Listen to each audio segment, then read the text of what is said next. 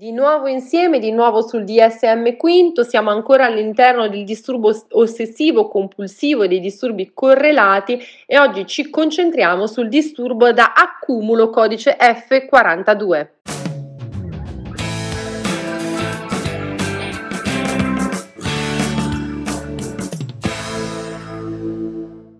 E andiamo a vedere quelli che sono i criteri diagnostici. Partiamo con il primo, una persistente difficoltà a gettare via o separarsi dei propri beni, a prescindere da quello che è il loro valore e la loro funzione reale. Questa difficoltà è dovuta a un bisogno percepito di conservare gli oggetti e allo disagio stesso di abbandonarli o di gettarli via.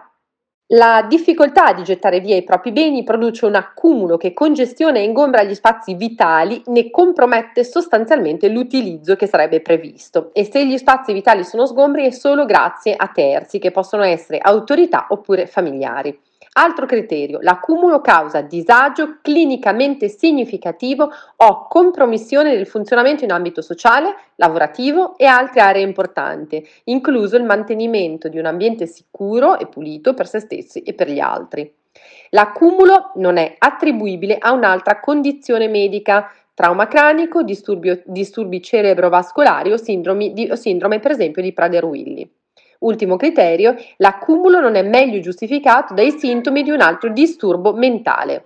Il DSM ci richiede di specificare se c'è una acquisizione eccessiva, ovvero se la difficoltà di gettare via i beni è accompagnata da eccessiva acquisizione di oggetti che non sono necessari e per i quali non vi è sufficientemente spazio, e poi chiede, come per altri disturbi in questo ambito, di specificare il livello di insight o di consapevolezza, se è buono, scarso oppure assente. Come specificatori con acquisizione eccessiva abbiamo che circa l'80-90% degli individui con disturbo da accumulo mostra una eccessiva acquisizione. La forma di acquisizione più frequente è l'acquisto eccessivo seguito dall'acquisizione di oggetti gratuiti, volantini, oggetti gettati da altri, mentre il furto è molto meno comune. Alcuni individui possono negare l'eccessiva acquisizione quando vengono esaminati per la prima volta, tuttavia questo può emergere più tardi durante il corso del trattamento. Gli individui con disturbo d'accumulo solitamente avvertono il disagio quando non possono, viene loro impedito di acquistare oggetti. Anche qui vorrei evidenziare qualche caratteristica diagnostica. Le principali ragioni che sono adotte per giustificare questa difficoltà spesso sono legate all'utilità percepita, al valore estetico oppure al forte legame affettivo coi beni. Pensate che alcuni individui si sentono responsabili per la sorte dei loro beni e spesso fanno di tutto per evitare che vengano sprecati. Il timore di perdere informazioni importanti è altrettanto comune. Gli oggetti più comunemente conservati sono giornali, riviste, vestiti vecchi, borse, libri, posta e documenti, ma potenzialmente qualunque oggetto può essere conservato. La natura degli oggetti non è infatti limitata ai beni che la maggior parte delle persone definirebbero inutile o di poco valore, quindi in realtà molti di questi oggetti sono davvero inutili o di poco valore. Molti individui collezionano e conservano anche un gran numero di oggetti preziosi, che si trovano spesso in pile mischiati con altri oggetti di minore valore. Ecco una caratteristica diagnostica importante: gli individui con disturbo d'accumulo conservano di proposito i propri beni e sperimentano un disagio di fronte alla prospettiva di gettarli via. Questo criterio sottolinea che la conservazione dei beni è intenzionale, che differenzia il disturbo d'accumulo da altre forme di psicopatologia che si caratterizzano per l'accumulo passivo di oggetti o per l'assenza di disagio quando questi beni vengono quindi eliminati. Gli individui accumulano grandi quantità di oggetti che riempiono e ingombrano gli spazi vitali al punto che l'uso previsto non è più possibile. Quali sono altre caratteristiche associate a supporto della diagnosi?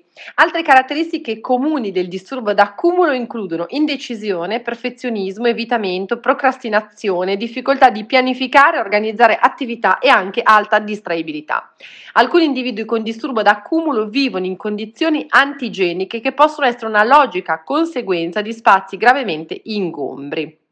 Abbiamo anche un punto rispetto all'accumulo di animali che può essere definito come l'accumulo di un gran numero di animali e il fallimento nel fornire a essi standard minimi di nutrizione, igiene, cure veterinarie nel provvedere in caso di peggioramento della condizione di salute degli animali. L'accumulo di animali può essere una manifestazione particolare del disturbo da accumulo. Parliamo dello sviluppo e del decorso, in quanto sulla prevalenza non sono ancora disponibili studi rappresentativi a livello nazionale della prevalenza del disturbo da accumulo. Come sviluppo e decorso, l'accumulo sembra esordire precocemente nella vita e si estende fino agli ultimi stadi. I sintomi dell'accumulo possono emergere intorno agli 11-15 anni ed iniziano a interferire con il funzionamento quotidiano verso la metà del secondo decennio e causano una significativa compromissione intorno ai 30 anni. Gli individui che prendono parte a studi clinici di ricerca sono di solito intorno ai 50 anni. La gravità dell'accumulo, quindi, in quel caso è già abbastanza sostanziale. L'accumulo patologico nei bambini sembra essere facilmente distinguibile da comportamenti adattivi ed evolutivi di conservazione e collezionismo, poiché i bambini e adolescenti di solito non controllano il proprio ambiente di vita e i comportamenti di smaltimento dovrebbe essere considerato proprio obbligatoriamente di terze parti.